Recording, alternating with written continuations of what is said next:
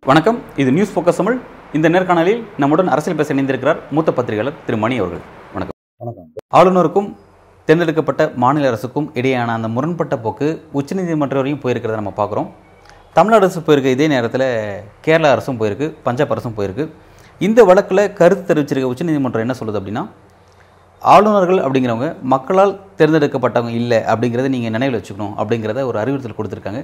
நீதிமன்றத்தோட இந்த கருத்தை எப்படி பார்க்குறீங்க இது ஏற்கனவே பலமுறை உச்சநீதிமன்றம் தெரிவித்த கருத்து தான். ஆளுநர்கள் என்பவர் நியமன பதவிகள் தான். அவர்கள் ஒன்றும் மக்களால் தேர்ந்தெடுக்கப்பட்டவர்கள் கிடையாது. ஆகவே அவர்கள் ஒரு தேர்ந்தெடுக்கப்பட்ட அரசை சீர்குலைக்கக்கூடிய விதத்தில் நடந்து கொள்வது என்பது அனுமதிக்கத்தக்கதல்லன்னு பலமுறை உச்சநீதிமன்றம் தெரிவித்திருக்கிறது.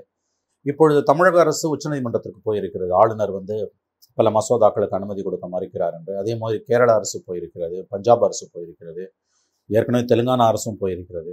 இந்த வழக்குகளை பஞ்சாப் அரசு போட்ட வழக்கை விசாரித்த நீதிபதிகள் தான் நாங்கள் நிதி மசோதாவுக்கே ஆளுநர் ஒப்புதல் அளிக்க மறுக்கிறார். நம்ம வழக்கு போட்டோன்னா மூணு நிதி மசோதாக்கள் ரெண்டுத்துக்கு ஒப்புதல் கொடுத்துட்டாரு. அதனால் நீதிபதிகள் என்ன சொன்னாங்கன்னா நீதிப நீதிமன்றங்களை நாடி மாநில அரசுகள் வந்த உடனேயே தான் கவர்னர்ஸ் நீ ஆளுநர்கள் மசோதாக்களுக்கு ஒப்புதல் கொடுப்பது என்பது தவிர்க்கப்பட வேண்டும். ஒரு தேர்ந்தெடுக்கப்பட்ட மாநில அரசுக்கும் ஆளுநருக்கும் இடையிலான உறவு என்பது மிகவும் முக்கியமானது ஒரு ஜனநாயகத்தில் என்று சொல்லி மறைமுகமாக ஆளுநருக்கு மீண்டும் ஒரு முறை கூட்டு வைத்திருக்கிறது உச்சநீதிமன்றம் கடந்த ஆண்டே பேரறிவாளன் விடுதலையிலும் மற்ற ஆறு பேர் விடுதலையிலும் ராஜீவ் கொலையாளிகள் விடுதலையிலும் உச்சநீதிமன்றம் தெரிவித்த கருத்துக்கள் வந்து இதே தான் ஒரு ஒன் சிக்ஸ்டி ஒன்ல அனுப்புனாங்கன்னா கவர்னருக்கு வேற ஆப்ஷனே கிடையாது. ஆனாலும் இந்த ஆளுநர்கள் திரும்ப மறு திருந்த மறுக்கிறார்கள். இப்போ தமிழக அரசு தாக்கல் செய்த மனு ஐ திங்க் பத்தாம் தேதி அன்மா விசாரணைக்கு வருதுன்னு நினைக்கிறேன் நான். ஆளுநர் ஆர். என். ரவிக்கு எதிராக போடப்பட்ட வழக்கு. உச்சநீதிமன்றம் திரும்ப திரும்ப சொல்லுகிறது ஆனால் இந்த ஆளுநர்கள் திருந்துவதாக தெரியவில்லை. அதுதான் விஷயத்தின் சாராம்சம்.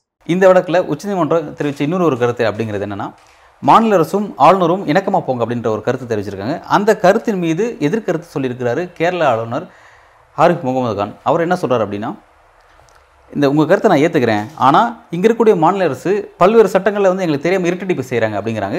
சட்டமன்றத்தை கூட்டுறதே ஏதோ தேவையற்ற விவகாரத்துக்காக கூட்டுறாங்க. அவசியமான விஷயத்துக்கு கூட்ட மாட்டேங்கிறாங்க அப்படின்னு ஒரு கருத்து தெரிவிக்கிறார். எப்படி எப்படி பார்க்குறேன் அதான் மோதல் போக்கை கடைபிடிக்கிறார் ஆரிஃப் முகமது கான் ஆரிஃப் முகமது கான் ஏற்கனவே அங்கே மக்களால் தேர்ந்தெடுக்கப்பட்ட கேரள அரசுக்கு ஏகப்பட்ட குடைச்சல்களை கொடுத்து கொண்டிருக்கிறார்.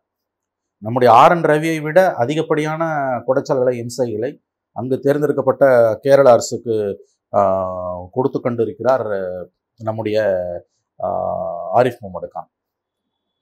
அதனால் அவர் வந்து உச்சநீதிமன்ற கருத்துக்கு எதிராகத்தான் கருத்து சொல்வார் என்பது எதிர்பார்க்கப்பட்ட ஒன்று தான் எந்த விஷயங்களை அவங்க மறைச்சாங்கன்றதை அவர் சொல்லணும்.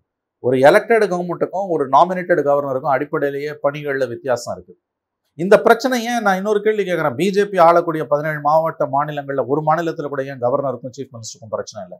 எதிர்க்கட்சி ஆளக்கூடிய மாநிலங்களில் மட்டும் இந்த கவர்னர்ஸ் வந்து மத்திய அரசின் பிரதிநிதியாக கங்காணியாக உட்கார்ந்து கொண்டு இந்த மாதிரியான சிக்கல்களை உருவாக்குவது என்பது ஏற்புடையதல்ல.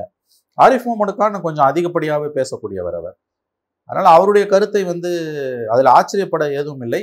ஒன்று தெரியுது உச்சநீதிமன்றம் எவ்வளவு உத்தரவுகளை பிறப்பித்தாலும் அறிவுறுத்தினாலும் கூட்டுகளை வைத்தாலும் இந்த எதிர்க்கட்சிகள் ஆளக்கூடிய மாநிலங்களில் இருக்கக்கூடிய ஆளுநர்கள் திருந்தப் போவது இல்லை என்பது நன்றாக தெரிகிறது. அவங்க திருந்த மாட்டாங்க அப்படின்னா இந்த பிரச்சனைக்கான எண்டு சொல்யூஷன் அப்படிங்கிறது என்னன்னு பேச வேண்டியது இருக்குல்ல ஒன்னே ஒன்று தான் இருபத்தி நாலில் டெல்லியில் ஆட்சி மாற்றம் ஏற்படும். மோடி அரசு மக்களால் தேர்ந்தெடுக்கப்பட்ட மோடி அரசு அதே மக்களால் ஜனநாயக பாதையில் வாக்கு வங்கி அரசியல் மூலம் வீட்டுக்கு அனுப்பப்பட வேண்டும். அடுத்த தேர்தலில் ஆறு மாதங்களில் வரக்கூடிய அடுத்த தேர்தலில் மோடி அரசு மக்கள் மன்றத்தில் தோற்கடிக்கப்பட்டு வீட்டுக்கு அனுப்பப்பட்டால் மட்டுமே இந்த பிரச்சனைகளுக்கெல்லாம் நிரந்தர தீர்வு காணப்படும். இல்லை என்றால் இந்த பிரச்சனைகள் இப்படியே ஓடிக்கொண்டிருக்கும். இதுதான் ஃபைனல் சொல்யூஷன் எத்தனை முறை சுப்ரீம் கோர்ட் சொன்னாலும் இவங்க கேட்க போகிறதில்ல பார்லிமெண்ட்ல இவர்களுக்கு இருக்கக்கூடிய மிருக பலத்தை வைத்துக்கொண்டு இவர்கள் உச்சநீதிமன்றத்தையே ஆட்டி படைத்துக் கொண்டிருக்கிறார்கள். ஆகவே இவர்கள் திருந்துவது என்பது சாத்தியமில்லை என்று தான் நான் கருதுகிறேன். பாஜக ஆளாத மாநிலங்கள் தான் இந்த பிரச்சனை இருக்கு அப்படின்னு சொல்லிட்டு சொல்றீங்க. ஓகே அப்ப ஆளாத மாநிலங்களை ஆளுநர் மூலமா ஒரு பேரல் கவர்மெண்ட் ரன் பண்றாங்க அப்படிங்கறத அவங்க. புரிஞ்சுக்கலாம்.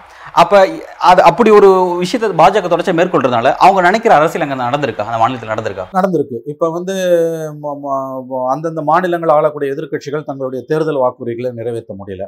இப்போ தமிழக அரசு திமுக வந்து தேர்தல் வாக்குறுதிகளாக கொடுத்த சில விஷயங்களை வந்து இந்த ஆளுநர் வந்து ஒப்புதல் கொடுக்காததால நிறைவேற்ற முடியல. புதிய பல்கலைக்கழகங்களை நியமிக்கிறதுல எல்லாம் ஒப்புதல் கொடுக்க மறுக்கிறார். அந்த பல்கலைக்கழகங்கள் நியமிக்கப்பட்டால் அதில் சில நூறு பேருக்கு வேலை வாய்ப்புகள் கிடைக்கும். ஒப்புதல் கொடுக்க மறுக்கிறார். பல்கலைக்கழக வேந்தர நான் தான் இருப்பேன். அப்ப அதான் சட்டம் நான் அதுதான் சட்டத்தை. எதுக்கு நானே விட்டு கொடுக்கணும்? அதுவே தப்பு. முதல்ல இவர் வேந்தரே கிடையாது. இவரை பிறந்த பீகார்லயும் இவருடைய அரசியல் எஜமானர் நரேந்திர மோடியோட குஜராத்லயும் முதலமைச்சர்கள் தான் வேந்தர்களா இருக்காங்க.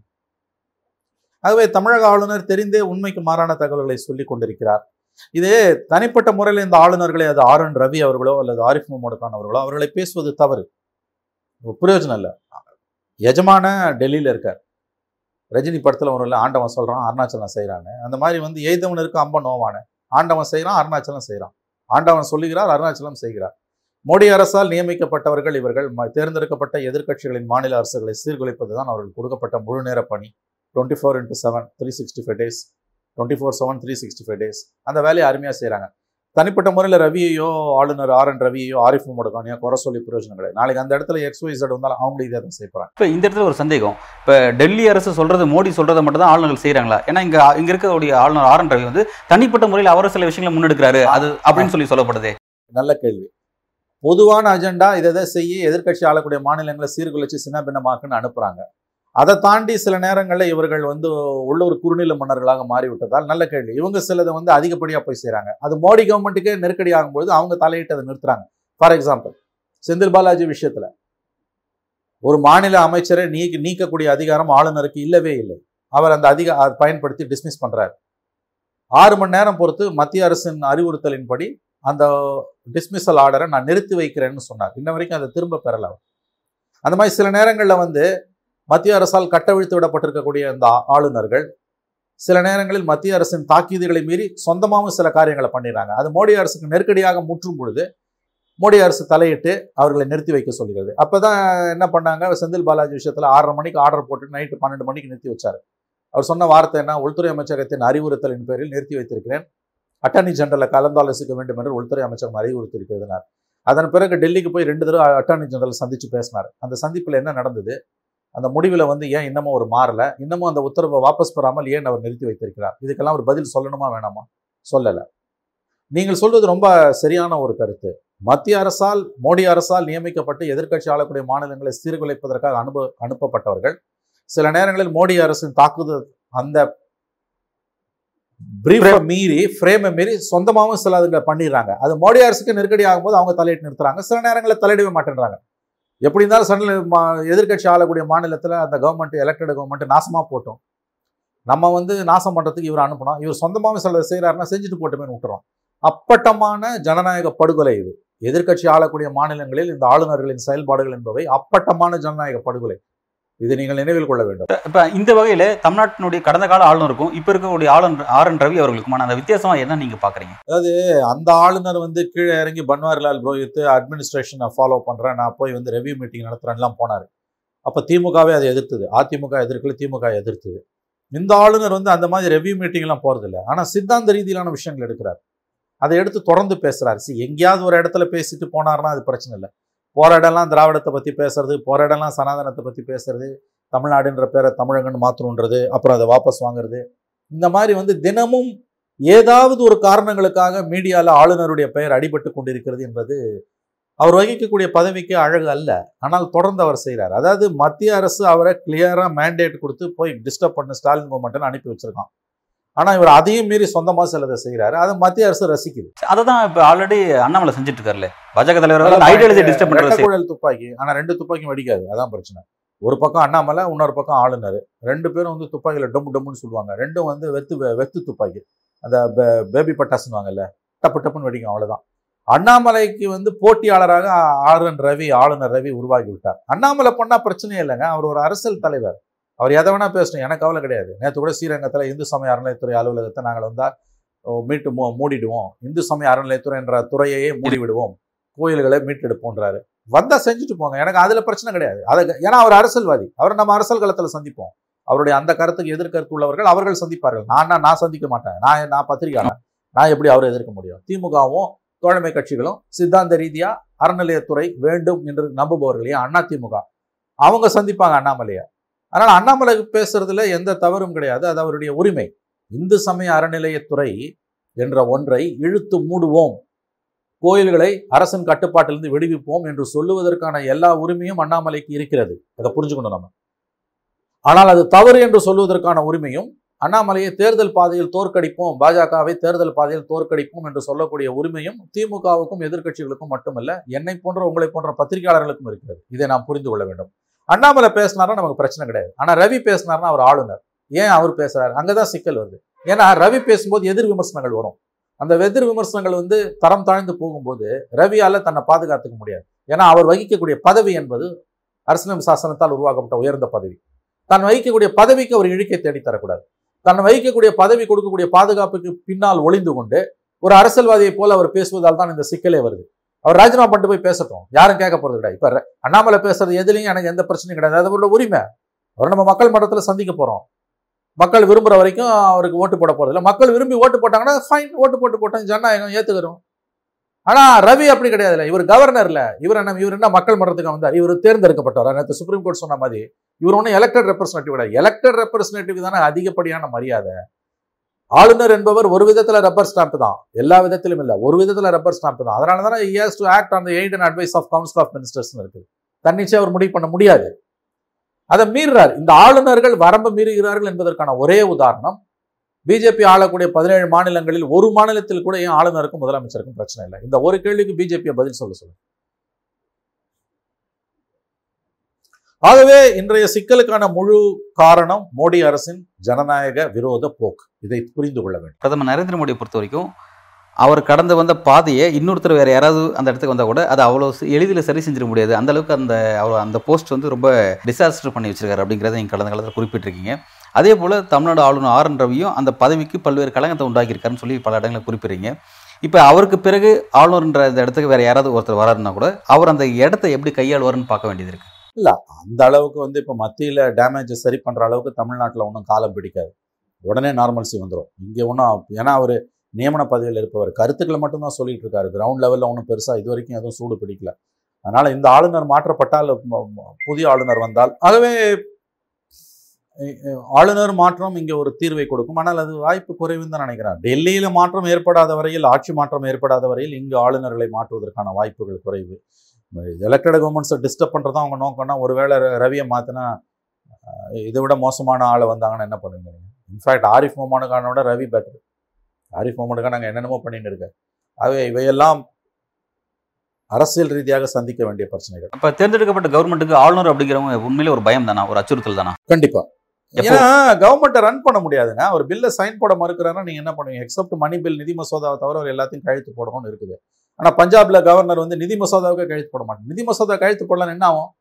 கஜானால இருந்து பணம் எடுக்க முடியாது. மாசம் மாசம் மத்திய மாநில அரசு ஊழியர்களுக்கான சம்பளம் பென்ஷன் எதுவுமே கொடுக்க முடியாது. திருவோடு இயந்திரம்.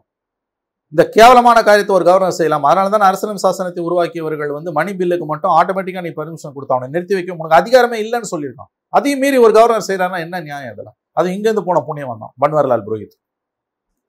அவர் எத்தகைய தன்மை கொண்டவர் அவர் மீது எத்தகைய வழக்குகள் வந்தன எத்தகைய குற்றச்சாட்டுகளுக்கு அவர் ஆளான அந்த நல்ல வேளை அந்த மாதிரியான காரியத்தெல்லாம் இந்த ரவி பண்ணல.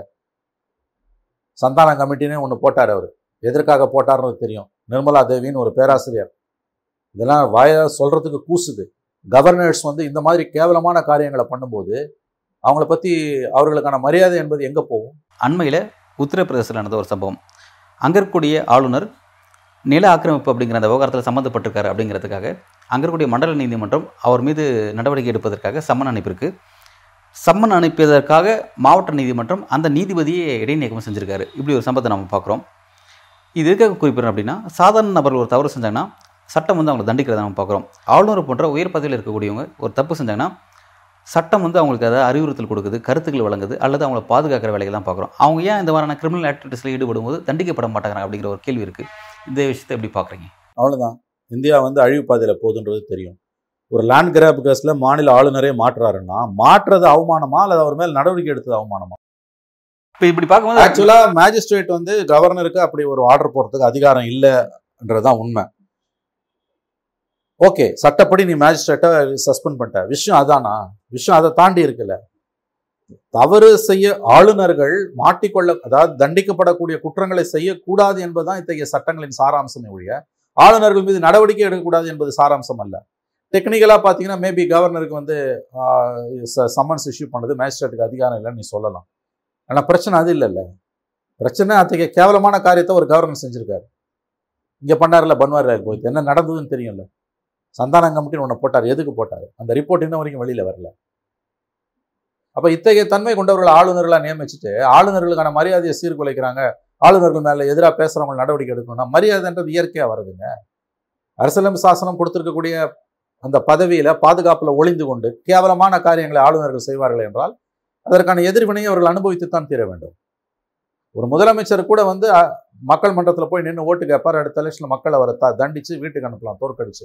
இந்த ஆளுநர்களுக்கு என்ன இருக்குது ஆனால் இந்த பாதுகாப்பு பின்னால் ஒளிஞ்சுக்கிட்டு அவங்க வந்து இந்த மாதிரியான அட்டூழியங்களை செய்வது என்பது மக்கள் மன்றத்தில் அவங்களோட மரியாதையை நாரணராக கிழிக்கும். அதான் நடந்துகிட்டு இருக்குது. இன்றைக்கி யூபியில் நடந்ததெல்லாம் அதுதான். ஆனந்தி பென்னு ஒரு கவர்னர் அந்த அம்மா குஜராத்தில் சிஎம்மாக இருந்தவங்க மோடிக்கு பிறகு. அங்கே போய் லேண்ட் கிராப்பில் மாட்டியிருக்காங்கன்றாங்க விளங்குமா இந்த நாடு? ஆளுநர்கள் மீது இத்தகைய நடவடிக்கை எடுப்பது நினைத்து கூட பார்க்க முடியாதது. ஆனா அந்த மாதிரி காரியங்கள் இந்த ஆளுநர்கள் செய்யும்போது உங்க ஜனநாயகம் சவக்குழிக்கு போகுதுன்னு அர்த்தம். அவ்வளவுதான். தலைமை நீதிபதி சந்திரசூட் வந்ததுக்கு அப்புறம் பல்வேறு வழக்குல வந்து அரசியல் சாசனம் அமலுக்கு கொண்டு வந்து அவர் பல்வேறு விஷயத்தை விசாரிச்சுட்டு இருக்காரு இப்போ இந்த ஆளுநர் விவகாரம் பெரிய சீரியஸா மாறிட்டு இருக்கு. நாளைக்கு இது குறித்து விசாரிக்கிறதுக்கான ஒரு வாய்ப்புகள் உருவாகுமா? ஒரு அரசியல் சாசனம் அதான் நடந்திருக்குல்ல இப்ப அந்த பெட்டிஷன் தானே வரும் முன்னால வருது. ஆளுநர் கம்பைண்டா கம்பைண்டா எல்லாம் தனித்தனி அதுதான். அது ஒண்ணு எல்லாத்தையும் அவங்கவுங்க சேர்ந்துக்கணும். ஆல்ரெடி வந்து பஞ்சாப் போட்டிருக்குது தமிழ்நாடு போட்டிருக்குது கேரளா போட்டிருக்குது. இது எல்லாத்தையும் கிளப் பண்ணுவாங்களா நமக்கு தெரியல. அதனால தான் முந்தா நாள் பஞ்சாப் மேட்டர் வரும்போது தமிழ்நாடு மேட்டர் எடுக்கல தமிழ்நாடு மேட்டர் தனியா எடுக்கிறாங்க. ஓவராலா அவங்க என்ன பண்ணுவாங்கன்றது நமக்கு தெரியாது. ஓவராலா போகலாம் அதுல என்ன ஒரு சிக்கல்னு கேட்டிங்கன்னா இப்போ ரோவிங் ப்ரேயரா போச்சுன்னா நிவாரணம் கிடைக்கிறது கம்மி. ஆனா ஃபோக்கஸ்டா போனா நிவாரணம் கிடைக்கிறது ஈஸி. தமிழ்நாடு கவர்மெண்ட்டே பார்த்தீங்கன்னா முதல்ல ஒரு ப்ரே பெட்டிஷன் போட்டாங்க. அது வந்து பெட்டி ரொம்ப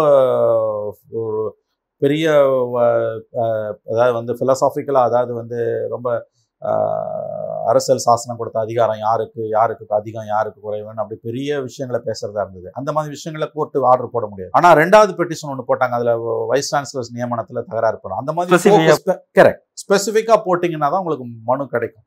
ஆகவே எல்லா மாநிலங்களும் சேர்ந்து போறாங்கன்னா அது பத்தாம் பொதுவாக இருந்ததுன்னா அவனும் பத்தாம் பொதுவாக என்ன பண்ணுவான்? கான்ஸ்டியூஷன் பெஞ்சுக்கு ரெஃபர் பண்ணானா ஐம்பது வருஷம் தூங்கும் அது. அப்படி போகாம இருக்கிறது நல்லது. ஃபோக்கஸ்டா போறது தான் கரெக்ட் எப்பயுமே. ஆகவே எல்லா மாநிலங்களும் சேர்ந்து போறது என்பது தேவையற்றது. அந்தந்த மாநிலம் போறது தேவைப்பட்டா ஒண்ணா சேர்ந்துக்கிறது ஒரு இஷ்யூ இல்லை. அப்பதான் அது சரியா இருக்குமே ஒழிய கம்பைன்டு பெட்டிஷனா போறதுன்றது வந்து அவன் தப்பிச்சுக்கிறது தான் உதவும். பிஜேபி தப்பிச்சுக்கிறது தான் உதவும். பல்வேறு கேள்விகள் ரொம்ப ஆழமாக உங்களோட கருத்தில் வழங்கியிருக்கீங்க. மிக்க நன்றி. நன்றி.